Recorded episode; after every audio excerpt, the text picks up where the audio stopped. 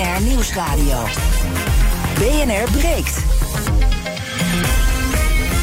Ivan Verrips. Goedemorgen en welkom. Vanaf half twaalf praat ik over het nieuws van de dag. Over de oneenigheid tussen allerlei deskundigen en uh, experts over het aankomende nieuwe pensioenstelsel. En over baby's, want die mogen geen baas meer zijn van een bedrijf, vindt D66. Ja, ja.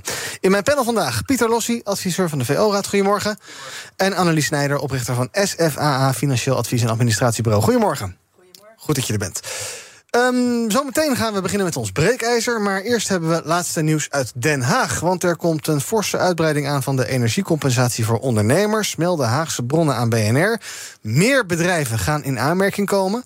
Ze moeten namelijk 6% van de omzet kwijt zijn aan energie, minimaal. En eerder lag die voorwaarde, die grens, op 12,5%. Dat is dus een uh, forse uitbreiding. We praten erover met politiek verslaggever Sophie van Leeuwen. Goedemorgen, Sophie. Goedemorgen, Iwan. Ja, uh, uh, waarom dit opeens? Nou, heb je de klachten van de afgelopen week gehoord? De hele sector stond op zijn achterste benen van 12,5 procent. Hier gaan wij absoluut niet mee geholpen worden. Want ja, ik zit daaronder. Ik zit op 8 of 9 procent van mijn omzet. Dit werkt niet, kabinet. Dus uh, ja, die klacht is aangekomen. Ze zijn druk aan het rekenen geweest op economische zaken. Ministerie van uh, minister Adriaansens. En uh, ze zijn eruit. Vandaag blijkt dat het percentage wel degelijk omlaag gaat. Van 12,5 procent naar 6 procent van je omzet. Dus dat is dan het aandeel van je energierekening. Het gaat natuurlijk om energie-intensieve bedrijven. Denk aan de bakkers, denk aan de slagers. En ik denk dat de kleinere bedrijven, dus de kleinere MKB-bakkertjes op de hoek, dat die hier wel echt mee geholpen zijn. En het is een grote zak geld uiteindelijk, denk ik. Ja, want dit gaat inderdaad weer uh, veel geld kosten. We weten die energiecompensatie, ook als je het optelt bij wat er voor particulier is, dat loopt in de tientallen miljarden. Uh, ja, weten we hoeveel dit erbij gaat kosten? Dat weten we nog niet. Vandaag verwacht ik een brief van uh, Economische Zaken. Ik denk dat ook minister Kaag heeft meegedacht over of ze nog een miljardje over had. Aan de andere kant, de gasprijs is gezakt. Dit wordt natuurlijk een hele dure grap. Um, het is wel zo dat niet alle wensen van het MKB nu zijn meegenomen. Bijvoorbeeld uh, de cap uh, op deze steun die zit op 160.000 euro per bedrijf. Ja, niet iedereen is daarmee geholpen. Als je bijvoorbeeld een hele grote keten hebt, ja, dan ga je daar vast overheen. Uh, maar je krijgt niet meer dan 160.000 euro, hoor ik nu. Um, en ook het voorschot voor deze winter, dat komt er niet. Dus je zult toch wel eerst zelf moeten betalen uh, en weer in de schulden gaan voordat je dan ergens in volgend jaar uh, een paar euro's terugziet. Ja, maar voor veel bedrijven zal het dus wellicht toch iets helpen. Dankjewel, Sophie van Leeuwen. En later vandaag meer hierover op BNR. Uiteraard in de Daily Move. En ook in de nieuwsupdates. en op bnr.nl wil je daar meer over volgen. Later vandaag dus een brief van minister Adriaansens over de uitbreiding van de energievergoeding voor bedrijven. Dan gaan wij door met. BNR breekt. Breekijzer. Ja, de breekijzer heeft alles te maken met de midterms. Een korte samenvatting van hoe de vlag er nu bij hangt. The battle over the control of Congress is intense. Here's what we know at this hour. 218 seats are needed to claim majority control in the House. Right now, NBC's projection for the House shows that either party still has a chance to win power. Now let's take a look at the current state of the competitive Senate races. Both parties there are still neck and neck as well.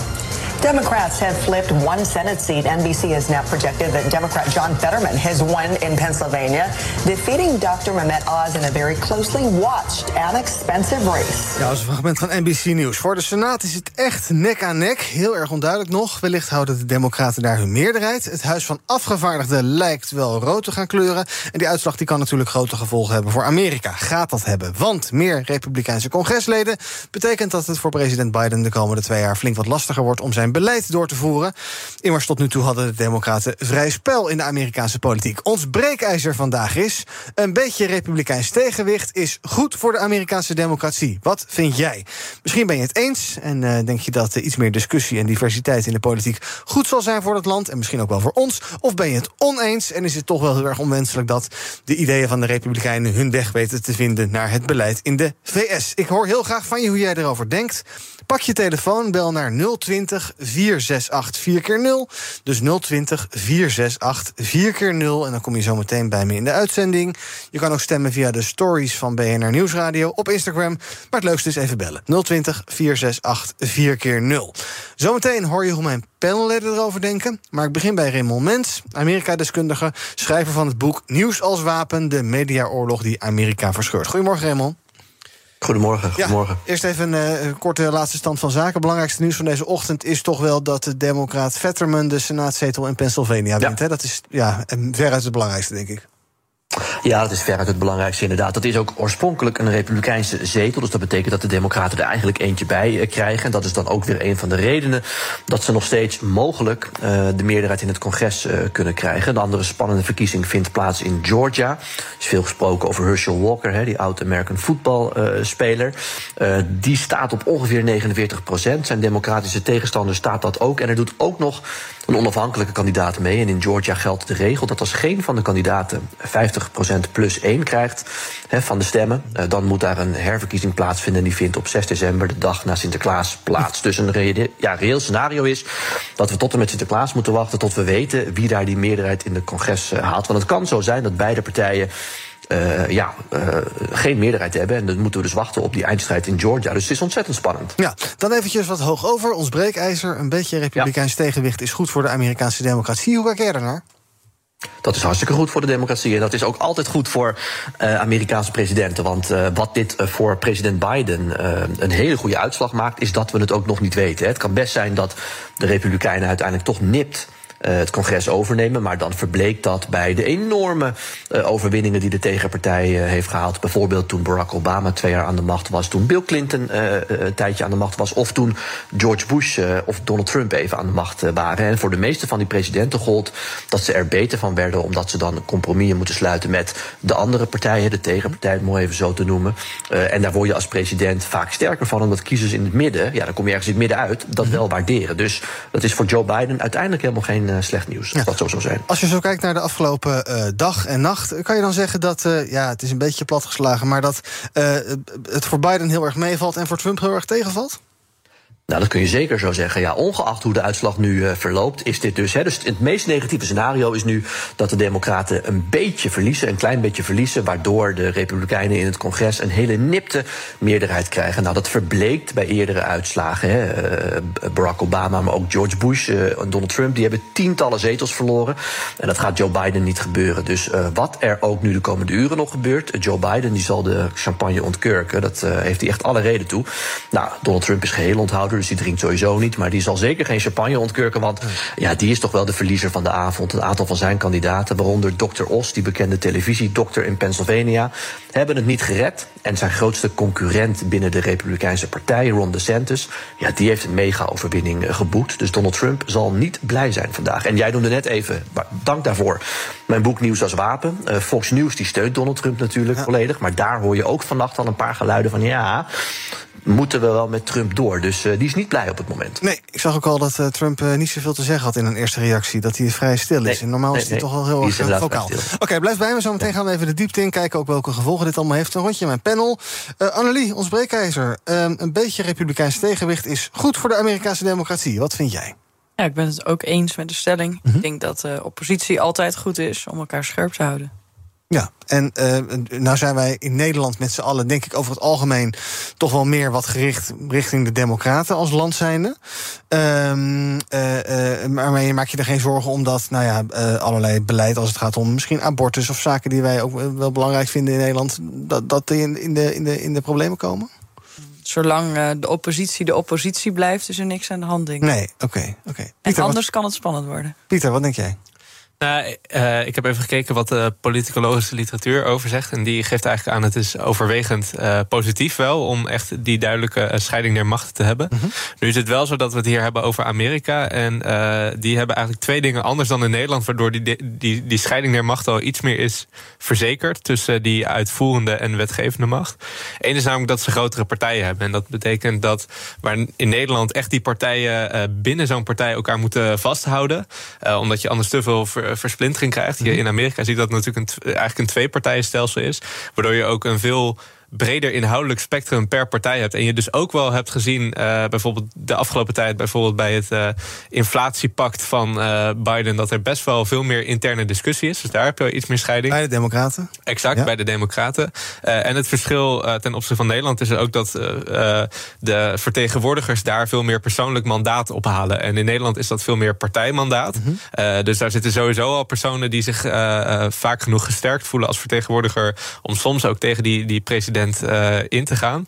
De vraag is wel inderdaad, ik, ik ben blij wat dat betreft dat uh, uh, nu die senatoren toch nog spannend worden. Omdat je in Amerika wel ziet dat qua senatoren meer van de alt-right groeperingen van de Republikeinen zitten bij die senatoren. Mhm. Terwijl de, de gouverneurs die zijn wat gematigder wat dat betreft. en daar kan Biden straks ook nog wel op het gebied van bijvoorbeeld infrastructuur of sociale plannen allerlei beleidsvoorstellen uh, middels compromisme doorheen voeren. dus ik denk dat mocht die Senaat spannend blijven en misschien zelfs wel naar de Democraten gaan, het, er een soort goede optimale balans begint te ontstaan. Ja, Raymond werkt, werkt ja, nou ja, coalitie en oppositie. Dat is natuurlijk heel, heel, heel anders hier dan in, in, in de VS. niet te vergelijken, denk ik. Nee, zeker. Want het, voorbeeld wat net genoemd wordt is een heel goed voorbeeld. Hè. Dat zag je inderdaad bij het inflatiepact. Maar ook ga een aantal jaar terug naar bijvoorbeeld uh, Obama. Die had niet uh, zozeer 50 plus 1 zetel in de Senaat. Zoals Joe Biden de afgelopen uh, jaren had. Maar die had bijna 60 zetels in de Senaat. Ja, en ook toen was het ontzettend moeilijk om bijvoorbeeld Obamacare erdoor te krijgen. Omdat toch ja, binnen die Democratische Partij, net als in de Republikeinse Partij, er heel veel verschillende stemmen zijn.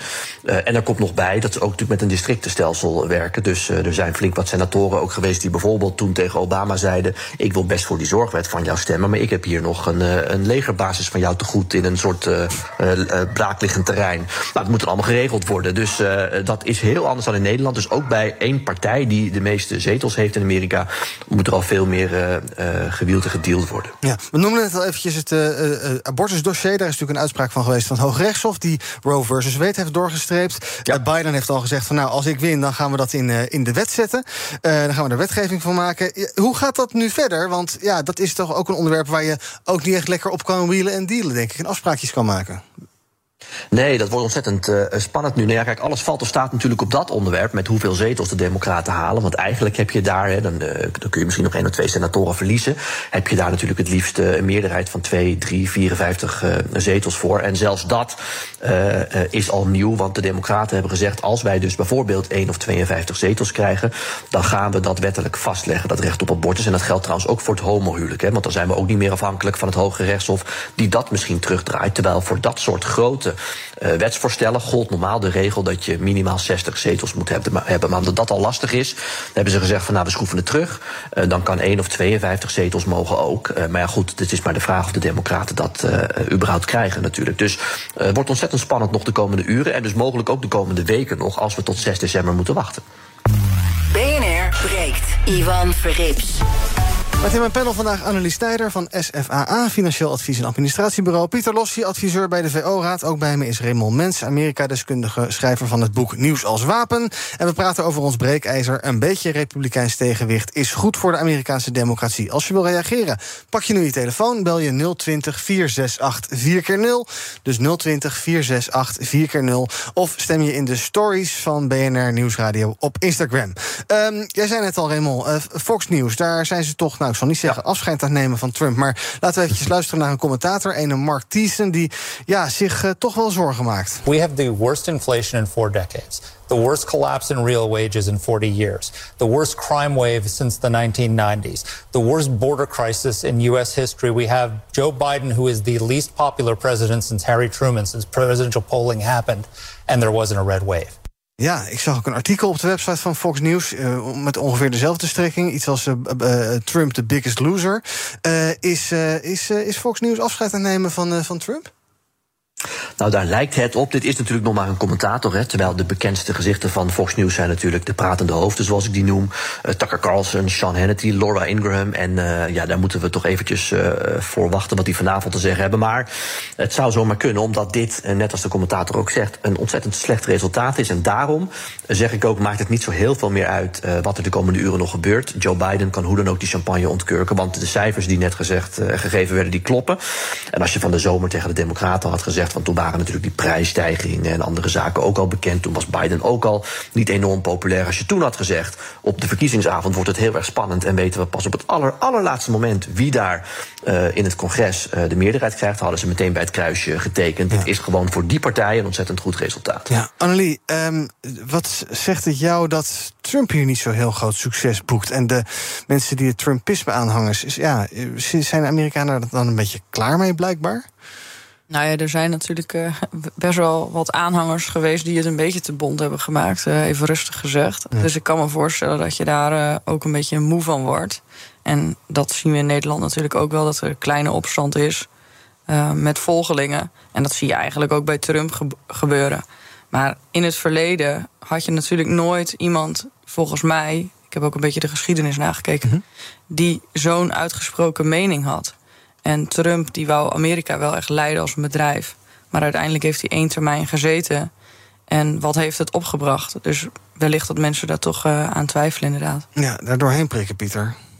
Ja, nee, dat, dat, dat zou zeker kunnen. En je ziet ook wel dat uh, door de tijd heen andere thema's weer relevant uh, zijn geworden. Um, dus dat uh, Trump met name opkwam vanuit democratie, vanuit schoppen tegen het establishment, vanuit ook een economisch verhaal. Mm -hmm. En het, een van de belangrijkste verkiezingsthema's nu, deze verkiezing, was bijvoorbeeld abortus. en ja, dan, dan gaan de scheidslijnen zich ook onder het electoraat weer anders voordoen. Ja, uh, uh, ik geloof dat het Joe Biden zelf was, die, of, of Obama, maar die zei van ja, de uh, democratie is eigenlijk staat op het, op het, op het stembiljet, deze verkiezingen. Ehm, is dat is, het, is dat zo zwart-wit te zeggen, wat jou betreft, Pieter? Was het, zo, was, het, was het wat dat betreft, als je het vanuit hun uh, perspectief bekijkt, een gevaarlijke verkiezing, dit? Nou ja, zeker. Omdat er wel een aantal uh, senatoren zijn geweest die in hun eigen district hebben gezegd: Nou, op het moment uh, dat, dat ik nu senator word, dan ga ik je beloven dat er ook altijd Republikeinen als senator in deze staat zullen blijven. Je ziet ook dat op het moment dat Republikeinen echt inderdaad die, die rode wave zouden hebben gehad, zij nog meer zouden gaan doen aan uh, gerrymandering. Mm -hmm. uh, waarbij ook al deze verkiezing geldt dat ze uh, daardoor heel veel extra meer zetels hebben gehaald dan wanneer je bijvoorbeeld de electorale grenzen zou gebruiken van een paar jaar geleden. en je hebt natuurlijk best wel een groot deel, met name ook weer bij de senatoren, van de mensen die de verkiezingsuitslag van Joe Biden hebben gedelegitimeerd en ja. hebben verteld dat er fraude was. Wat wel dus interessant is, is dat juist juist die uh, uh, senatoren die uh, tegen Trump zijn ingegaan, mm -hmm. bijvoorbeeld in Georgia. Ja, Burger. Ja, ja, precies. Nu juist succes hebben behaald. Dus blijkbaar is er toch nog wel voldoende redelijkheid in het Amerikaanse electoraat te vinden om niet volledig in de alt-right ideologie van Trump en zijn aanhangers mee te gaan. Ja. Raymond, hier, er werd ook gevreesd de afgelopen weken van ja, stel dat de Republikeinen aan de macht komen, dan kan het wel eens, nou ik zeg maar even overdreven, uit zijn met de steun voor Oekraïne. Of in ieder geval daar uh, flink gevolgen aan uh, van ondervinden. Maar dat gaat dan ook niet gebeuren, denk ik. Hè? Er blijft gewoon heel veel bij het, bij het oude. Ja, waarschijnlijk wel. Tenzij natuurlijk de Republikeinen wel bijvoorbeeld in de Senaat uh, 51 zetels uh, weten te bereiken of iets meer. Ja, dan uh, krijgen zij natuurlijk ook de voorzittershamers te pakken van al die commissies. Hè, buitenlandcommissie, ja. defensiecommissie. En dan gaan zij daar natuurlijk wel scherper op toezien. Maar dat komt president Biden ook niet slecht uit. Want de afgelopen dagen lekte ook al vanuit het Witte Huis wat berichten uit van ja, toch wat ongemakkelijke telefoontjes met Zelensky. Uh, Biden zou hem een veelvraat hebben genoemd. Van joh, wees blij met wat je allemaal krijgt en uh, nu wil ik niet niks meer van je horen. Uh, die toon. En dat lekt natuurlijk niet voor niks uit. Biden wil ook laten zien dat hij niet zomaar een blanco cheque geeft en dat de Republikeinen daar kritisch op zijn. of kritischer dan zijn eigen partij. Dat is voor hem ook geen, geen ramp. Ik zou wel één kanttekening willen maken. Trump zit misschien in de problemen, maar Trumpisme zie ik niet 1, 2, 3 in de problemen zitten. Want ja, als Trump al echt uitgeschakeld wordt hierdoor, dan staat er één iemand op om hem op te volgen. En dat is Ron DeSantis, mm -hmm. een andere jonge nieuwe Trump. Uh, kijk, Trump is natuurlijk persoonlijk uniek, maar uh, er zijn heel veel Republikeinen de politiek ingegaan de afgelopen jaren onder uh, zijn vleugels, die ook America First aanhangen. En daar is Ron DeSantis het schoolvoorbeeld van. Dus het Trumpisme gedijt nog redelijk goed. Maar met Trump persoonlijk ja, kan het afgelopen zijn. Ik zal dat nog niet voorspellen, want dat hebben we vaker geprobeerd. Mm -hmm. maar het lot van Trump persoonlijk is ook niet één op één verbonden met de hele, laat ik het maar even, Make America Great Again beweging noemen zijn. die beweging gaat gewoon door, ook zonder hem. Ja, en Trump is ook wel een beetje bang voor de centen, hè? Want hij heeft al gedreigd met van ja, als jij kandidaat stelt, ik weet dingen van jou. Ehm, het is, nou, en dat maakt ook de komende dagen interessant. Want Trump heeft natuurlijk gezegd de afgelopen dagen, 15 november, volgende week dinsdag, mark your calendars. Dan komt er een hele belangrijke bijeenkomst. Ja, als de Republikeinen natuurlijk vannacht ontzettend goed gescoord hadden, dan had hij toen dan natuurlijk gezegd: ik word weer presidentskandidaat. Want die glansrijke, ja, die glansrijke overwinning die komt door mij. En die blijft nu uit. Dus ik denk dat dat ook een van de redenen is dat Trump nu toch wat stil is. Die zal met uh, adviseurs overleggen van wat te doen. Gaat die bijeenkomst nog door? En zo ja, wat gaan we dan zeggen?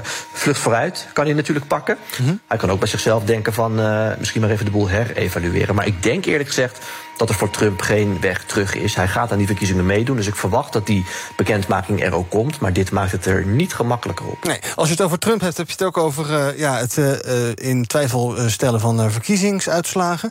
Ja. Uh, nou hadden we ook iets afgelopen nacht met haperende stemcomputers in Arizona en dergelijke. Is, is dit een onderwerp wat nu ook speelt of vrij in de marge eigenlijk? Ja. Nee, dat speelt zeker. Trump heeft uh, in de reactie die hij gegeven heeft op zijn eigen sociale medianetwerk uh, daar ook over geklaagd. Hè. Nou, ik heb gezien die stemmachines in Arizona, zei die, die werkten niet. Dus daar zijn heel veel dingen gebeurd die niet door de beugel kunnen. Hij noemde nog een aantal andere plekken en heeft zijn uh, supporters opgeroepen om ja, daarheen te gaan en te demonstreren. Dus of dat gebeurt, daar heb ik nog geen berichten van gezien, maar dat zou kunnen. Hij heeft daar zeker een punt van gemaakt. Ik moet ook zeggen dat dat ook erg knullig overkwam hoor. Er circuleerden allemaal filmpjes op Twitter bijvoorbeeld, waarin stembureaus medewerkers met uh, oprecht de beste bedoelingen uh, aan mensen uitlegden dat uh, nou, er problemen waren. Maar het is natuurlijk wel knullig als er al gedoe over is de afgelopen jaren. Dat je dan je zaakjes niet op orde hebt. dus een van de verliezers sowieso van deze tussentijdse verkiezingen zijn de stemmachines in Arizona. Nou, weten we dat ook weer. Dankjewel, Raymond Mens, Amerika-deskundige, auteur van het boek Nieuws als Wapen. Ons breekijzer vandaag. Een beetje republikeins tegenwicht is goed voor de Amerikaanse democratie. Op Instagram kan je in laten horen. En daar zijn we vrij genuanceerd met z'n allen. 54% is daar eens. De rest dus oneens. En uh, ja, we hoeven dus niet uh, mensen die er heel erg bang voor waren. Voor ja, die republikeinen, wat eng, gaan die dan toch het land overnemen? Dat valt dus toch reuze mee. Ja, en dat is uh, het laatste ding, dat is bijzonder. Omdat je uh, in het verleden wel hebt gezien dat bij midtermverkiezingen eigenlijk de, de zittende macht heel hard geraakt wordt. Uh, en nu lijkt dat, dat effect echt gedempt te zijn. Ja. Dus dat heeft Joe Biden, ondanks al die lage cijfers en crisissen, toch goed gedaan. Ja, of de Republikeinen hebben geen goed antwoord erop. Dat kan ook. ook. Ja, right. Zometeen gaan we doorpraten over het nieuws van de dag. Over pensioenen. Want er zijn allerlei mensen die kritiek hebben op het nieuwe pensioenstelsel. Maar vandaag komen andere deskundigen weer met een tegengeluid in het AD. Ja, wat moet je daar nou in vredesnaam van En we hebben het over. Ja, 100 Nederlandse bedrijven die een CEO hebben die nog geen 10 jaar oud is. En dat moet anders, vindt D66. Bij BNR ben je altijd als eerste op de hoogte van het laatste nieuws. Luister dagelijks live via internet. Jelle Maasbach. Wesley Weert. We zijn er voor je met het leukste, opvallendste, maar natuurlijk ook het belangrijkste nieuws. Tijdens de presentatie van die halfjaarcijfers toen die beurskoers in elkaar kukkelde. BNR Beurs. Voor de slimme belegger. Blijf scherp en mis niets. Blijf scherp. BNR Nieuwsradio. BNR breekt. Ivan Verrips. Welkom terug bij BNR Breekt. In mijn panel vandaag Pieter Lossi, adviseur bij de VO-raad... en Annelies Snijder, eigenaar van online administratiekantoor SFAA... en PAS BV Plan Economie en Gebiedsontwikkeling. We gaan praten over het nieuws van de dag. Toch nog maar eventjes kort praten ook over dat uh, nieuws... wat een half uur geleden hoorde vanuit Den Haag. Dat uh, uh, ja, het steunpakket, energiecompensatiepakket voor ondernemers... voor MKB'ers, dat dat wordt uitgebreid. En fors ook. Er was een grens van 12,5% van de omzet... moest je aan energiekosten kwijt zijn, minimaal. Dat wordt 6 procent. Nou, worden Sofie van Leeuwen, onze politiek verslaggever, die zei: daar zijn toch wel veel wat kleinere bedrijven mee geholpen. Uh, dan kijk ik toch ook wel eventjes naar uh, degene van het uh, Financieel Adviesbureau, het, het administratiebureau. Annelie, is dat goed nieuws? Ja, natuurlijk is het goed nieuws. Alleen ik zei net al even tegen jou: het is wel erg bijzonder dat je in zo'n korte termijn natuurlijk van 12 naar 6 procent gaat. Ja, halvering.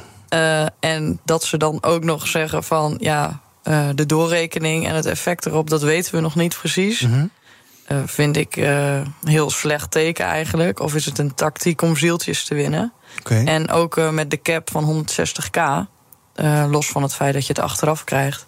Eh, vraag ik mij af of echt kapitaalintensieve bedrijven genoeg geholpen zijn. Ja, want het voorschot komt er dus niet. Inderdaad, er komt die cap. Er wordt pas op zijn vroegst in, nou, als het meest het april uitbetaald. Ja. Dus ja, je moet nog steeds zelf eh, je rekening gaan betalen. Waar je dat geld vandaan haalt, moet je zelf maar even uitzoeken. Ja, dat klopt. En die 160k, kijk, voor de echt kapitaalintensieve bedrijven is dat gewoon weinig geld. Mhm.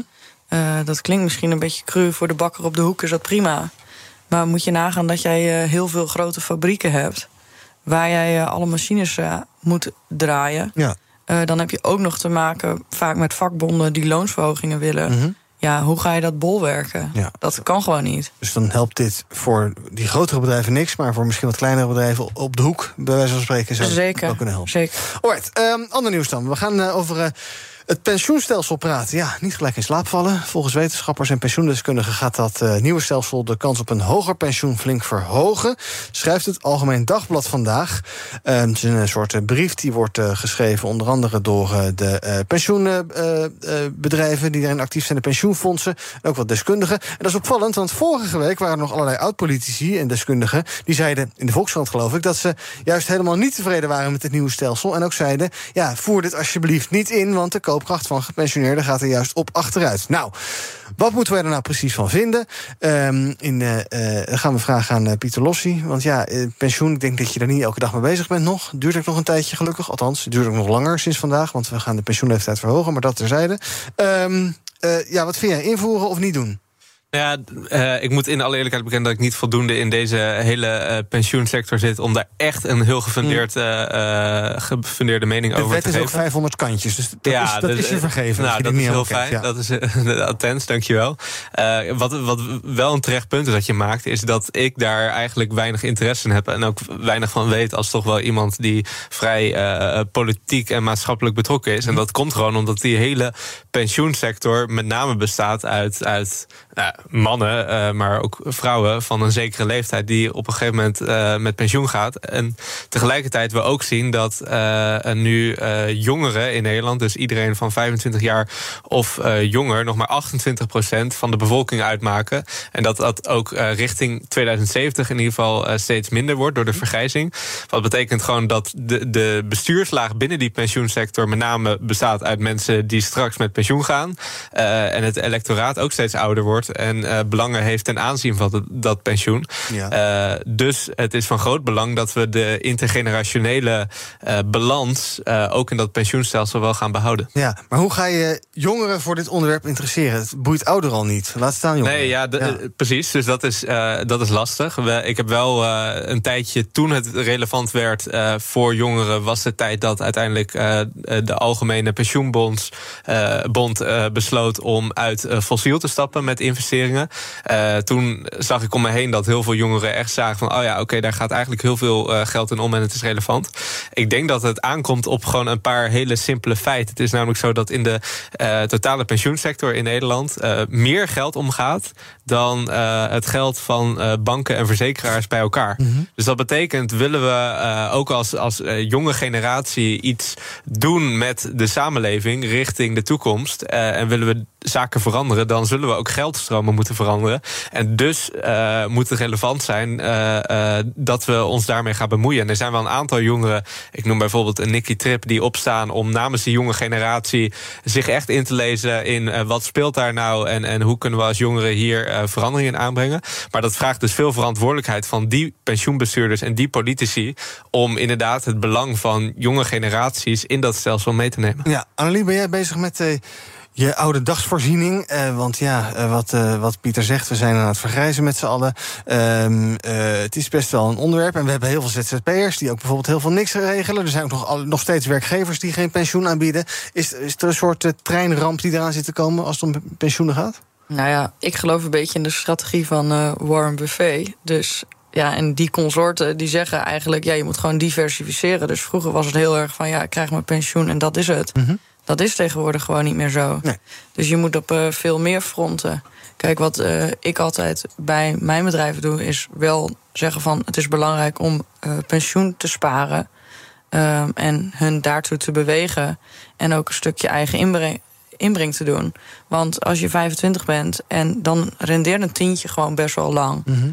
Maar wat je wel zag, hè, ook eh, met de pensioenfondsen, ja, die beleggen er ook gewoon mee. Dat zijn gewoon risico's. En dat zag je in de crisis toen.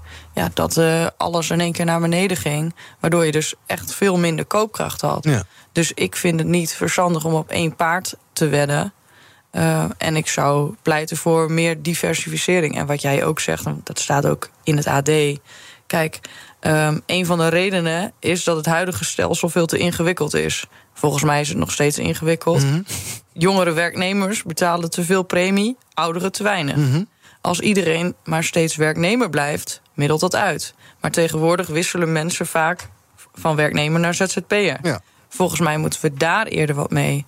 Maar ja, je wordt ZZP'er omdat je dan je vrijheid hebt. Ja. Maar heb je niet veel meer vrijheid momenteel al als werknemer zijn met thuiswerken, flexibel werken, et cetera? Goeie vraag. En er zijn, maar er zijn natuurlijk ook heel veel schijn-ZZP'ers. Mensen die eh, ja, eh, eigenlijk de facto ergens in dienst zijn. Alleen dat wil die werkgever niet. Want er komen allebei eh, allemaal, eh, eh, allemaal verplichtingen bij kijken. Dus ja, maar dan- heb je gezien hoeveel kosten dit met zich mee gaat brengen voor de werkgever? Het is echt verschrikkelijk. En als je dan zo meteen een omzetterugval hebt... of je hebt hoge energieprijzen... ja, zie dan nog maar eens eh, je hoofd boven water te Ja. houden. Dit is echt, eh, kan best wel funest zijn voor veel bedrijven. Ja.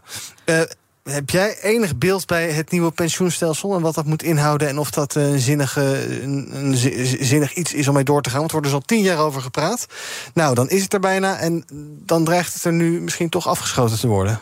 Ja, dat, maar ja, dat heet polderen in Nederland, toch? En dan eh, geen beslissingen nemen. Dus eh, ja, ik denk eh, dat we wel toe zijn aan vernieuwing. En ook dat we vooral moeten focussen op de jongere generatie. En als we elkaar vertellen, wat Pieter ook net zegt... van ja, er gaat gewoon zoveel geld in om.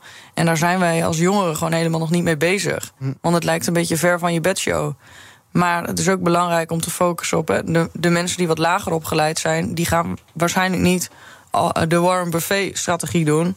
maar die gaan gewoon wachten tot ze met pensioen gaan. Ja. Eh, dus daar moeten we wel echt wat voor verzinnen.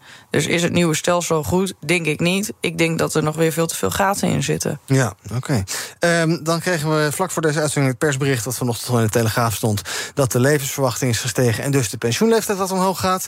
Wordt 67 jaar en drie maanden. Hoe lang moet jij dan nog werken? Ja, echt heel. Ik ben nu 20, dus Ja. eh nou, nou, maak de dan moet je sommen. 47 jaar werken Ja, nog. Ja, zie je er tegenop? Of Nee, helemaal niet. Nee, want op het moment dat je doet wat je, wat je leuk vindt en waar je passie ligt, dan, eh, dan hoef je nooit te werken. Eh, dus daar probeer ik een beetje naar te streven. Ik hoop dat dat jou eh, aardig lukt in deze rol, eh, Mhm. Iwan. Ja, nee, dus ik vind het prima om lang door te gaan. En, en wil je die, die intergenerationele soli- solidariteit ook voeden, dan zal dat iets moeten vragen. Dus van de premies die jonge generaties moeten afdragen. Maar dan verwacht je ook iets van proportionaliteit van, van de oude generaties. En ja, zo'n stelsel gaat gewoon kraken op het moment dat, dat geografische ontwikkelingen zich voordoen. En dan zul je ook dat stelsel daaraan moeten aanpassen. Jij zei al eventjes, eh, Annelie, eh, ehm, eh, laag opgeleide. We gaan even naar wat CBS-cijfers, interessante cijfers. 1 op de vijf kinderen van, ja, wat dan heet, laag opgeleide ouders... Heeft, hebben overgewicht. Heeft overgewicht. En dat terwijl dat bij kinderen van hoger opgeleide ouders... 1 op de 10 is. De helft dus maar. En het wordt nog erger, want onder kinderen van laag opgeleide ouders... heeft 6% obesitas. Bij hoogopgeleide ouders is dat 2%. Is opvallend. Ehm, misschien ook niet zo gek. En ik ga nu iets zeggen wat totaal incorrect is, maar wat misschien, eh, eh, maar wat misschien toch in je hoofd zal spelen. Dus ik zeg het maar gewoon. Eh, domme ouders maken dikke kinderen. Hoe, hoe, hoe zit dit, Pieter?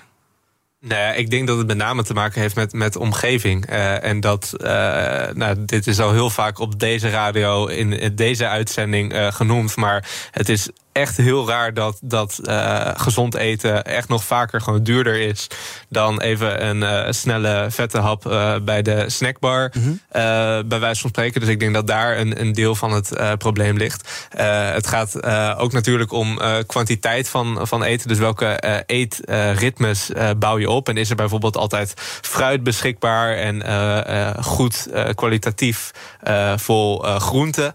Nou ja, ik kan me voorstellen dat, omdat natuurlijk praktisch opgeleide mensen ook in minder hoge sociaal-economische eh, niveaus eh, zitten, eh, minder die eh, eetbalans kunnen bieden aan eh, kinderen in een eh, huishouden. En des te belangrijker dat bijvoorbeeld eh, heel veel meer scholen onder andere in het primair en voortgezet onderwijs de afgelopen tijd hebben gezegd: wij gaan zelf kijken hoe we voor die leerlingen die bijvoorbeeld zonder ontbijt naar school komen, ja, gezonde ontbijtmogelijkheden aanbieden. Ja, um, um, is dit iets wat je zorgen baart, Annelie?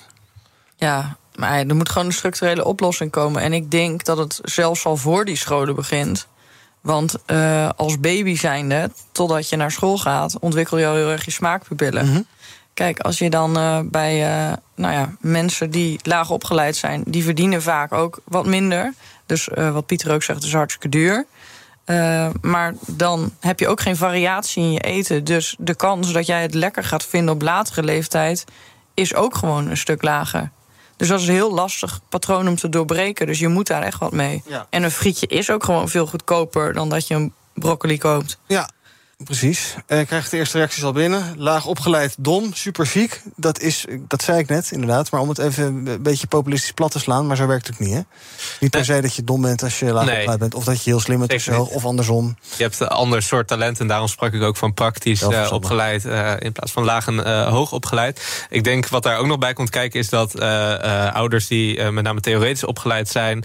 na een drukke werkdag ervoor kunnen kiezen om just eat takeaway... Hm. Eh, een fancy uh, pokeball uh, te, te, laten bezorgen. En dat, nou, dat natuurlijk bij praktisch opgeleide ouders met een 9 tot 5 baan misschien minder vaak kan. Om, vanwege gewoon ook die, die financiële redenen. en er zal ook wel een stukje kennis bij zitten. Dus we weten ook gewoon door opleidingsniveau dat theoretisch opgeleide mensen beter weten wat goed en slecht is voor het welzijn en voor, het, voor de fysieke gesteldheid ja, als dat ook ontbreekt bij praktisch opgeleide mensen tot zekere mate, dan uh, werkt dat natuurlijk ook door in uh, hoe gezond de kinderen van deze mensen zullen zijn. Ik zeg nog even sorry tegen uh, Wishmaster, laagstreepje NL.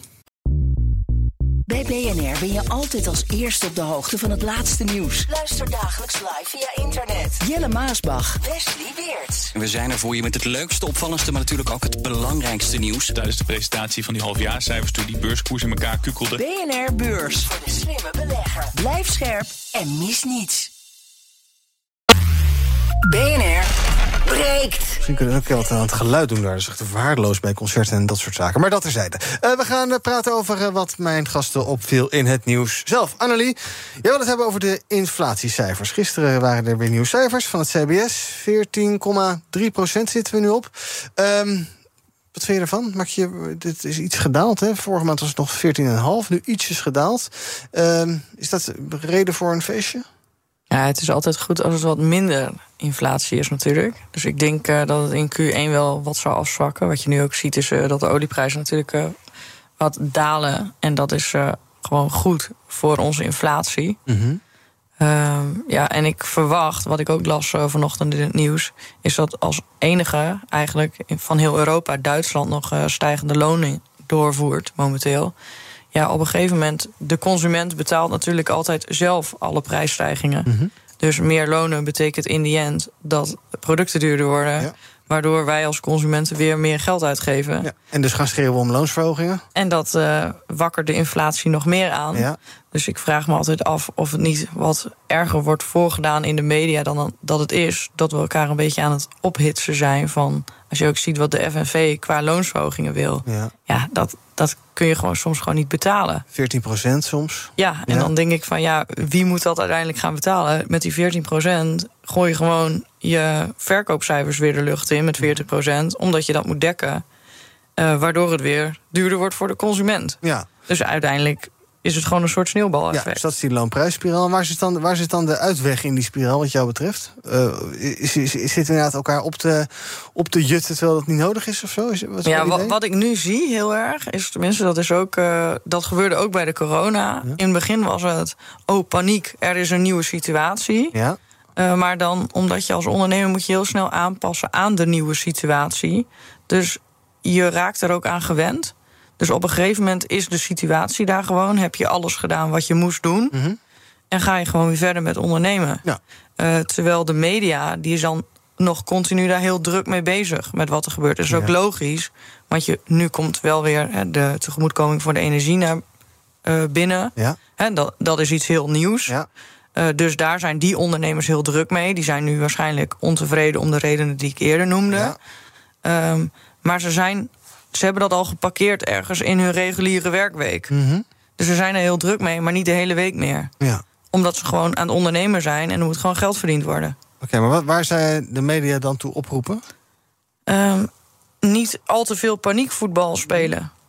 Ik denk dat dat heel goed is voor Nederland. Dat er gewoon wat rust in de tent komt. En dat we ons focussen op de dingen die we wel goed doen. En dat we daar meer op gaan focussen. En dat we dus problemen die we echt hebben, dat we die eens gewoon grondig gaan aanpakken. Ja, in plaats van.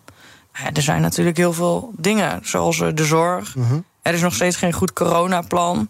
Um, dat er überhaupt mensen zich afvragen: gaan we weer een keer dicht of niet? Ja, ja dat is gewoon onzin. Dat kunnen we gewoon allemaal makkelijk tackelen. Um, nou ja, uh, zaken met de, de, de toeslagenaffaire. Mhm. Mm -hmm.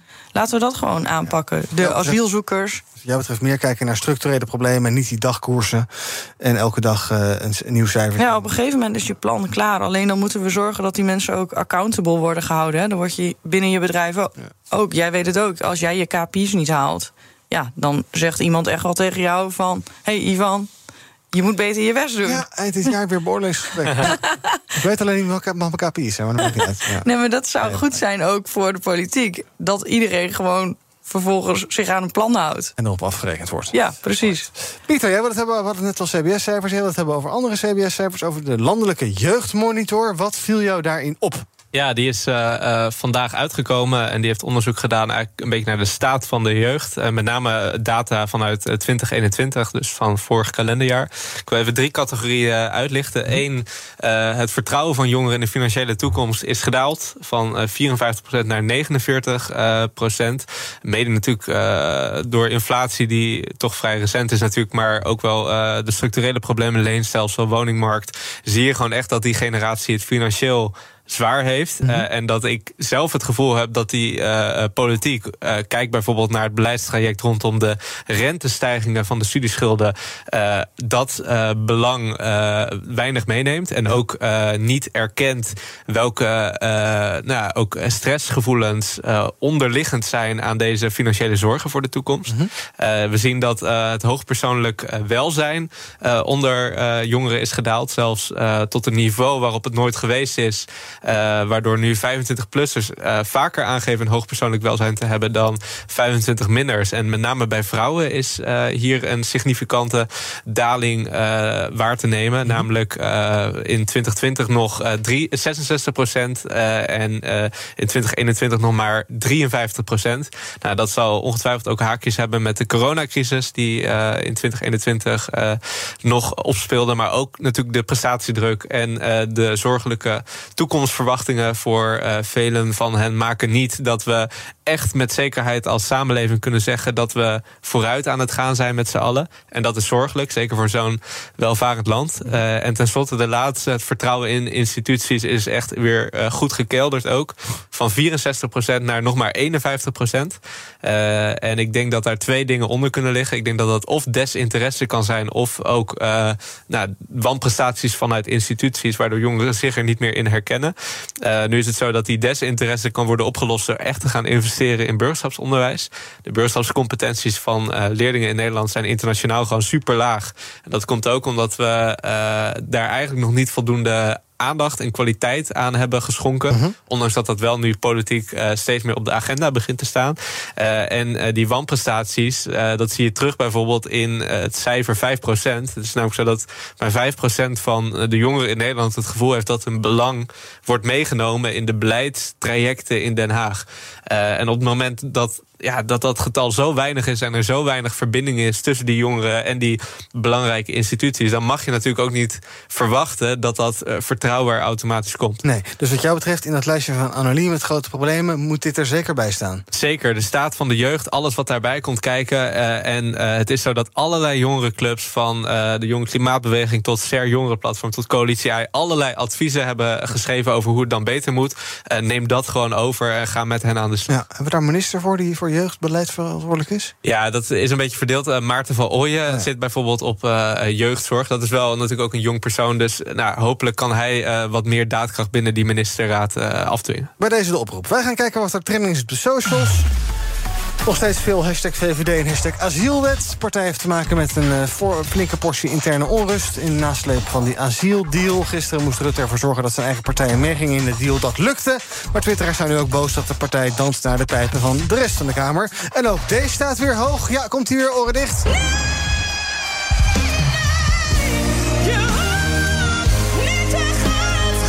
Grace krijgt vandaag te horen wat haar straf is voor het supermarktincident bij de Jumbo... waarbij ze personeel liet rennen voor hun leven. Volgens de OVJ um, was zij de initiatiefnemer en leider van openlijke geweldspleging. De eis is uh, 200 uur taakstraf. En hashtag Powerball is populair. De Amerikaanse jackpot is vannacht gevallen. En dat betekent dat één iemand met een loodje van 2 dollar... nu 2 miljard dollar heeft gewonnen. Heel fijn. Tot slot nog heel even kort naar... Baby-BV's. Nederland heeft uh, ruim 100 zogeheten baby-BV's. Bedrijven waarvan de eigenaar nog geen 10 jaar oud is. En er moet een eind aan komen, vindt D66. En waarschijnlijk ook een meerderheid in de Kamer. Rijke ouders maken gebruik van de constructie... om te voorkomen dat hun kind erf- of schenkbelasting moet betalen. Anlie, ben je deze constructie ooit tegengekomen? Kinderen die Nee. de... Die de nee. Is, Maar weet je, waar maken we ons weer druk op? Ik vind het echt, ja, het is natuurlijk als er bizar. op die manier veel geld wordt ontweken... Ja, maar dat zijn honderd bedrijven. Ja, nou, maar dat kunnen heel veel geld kan erin zitten. Ja, natuurlijk, maar dan zijn er toch honderden en één dingen die we eerder op moeten lossen. Jij vindt het niet zo belangrijk. Nou ja, ik, denk, ik weeg altijd af van, is het belangrijk genoeg om ons daarop te focussen? Ja. Volgens mij noemde ik al best wel wat punten waar ze zich op kunnen focussen. Ja. En daar, hebben we, en, en daar hebben we jeugdbeleid aan toegevoegd, ja. Ja, precies. Maar en, en, afschaffen van baby-BV's, dat staat bij jou lage prioriteitenlijst. ja, precies. Ja. Ja, neem het ergens mee in belastingbehandeling en dan is het klaar. Je. nou dat is gewoon een actie die iemand een keer moet uitvoeren. Ja, dat hoeft echt niet eh, heel Nederland eh, en politiek Den Haag weer druk mee te zijn. Ik vind het lekker nuchter. Fijn. Komt wel uit Groningen, hè, dus... Ja, heel goed.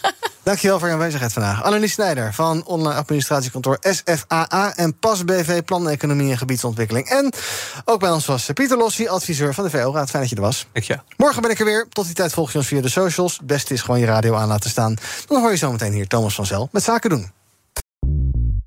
Bij BNR ben je altijd als eerste op de hoogte van het laatste nieuws. Luister dagelijks live via internet. Jelle Maasbach, Wesley Weerts. We zijn er voor je met het leukste, opvallendste, maar natuurlijk ook het belangrijkste nieuws. Tijdens de presentatie van die halfjaarcijfers toen die beurskoers in elkaar kukkelde. BNR Beurs. Voor de slimme belegger. Blijf scherp en mis niets.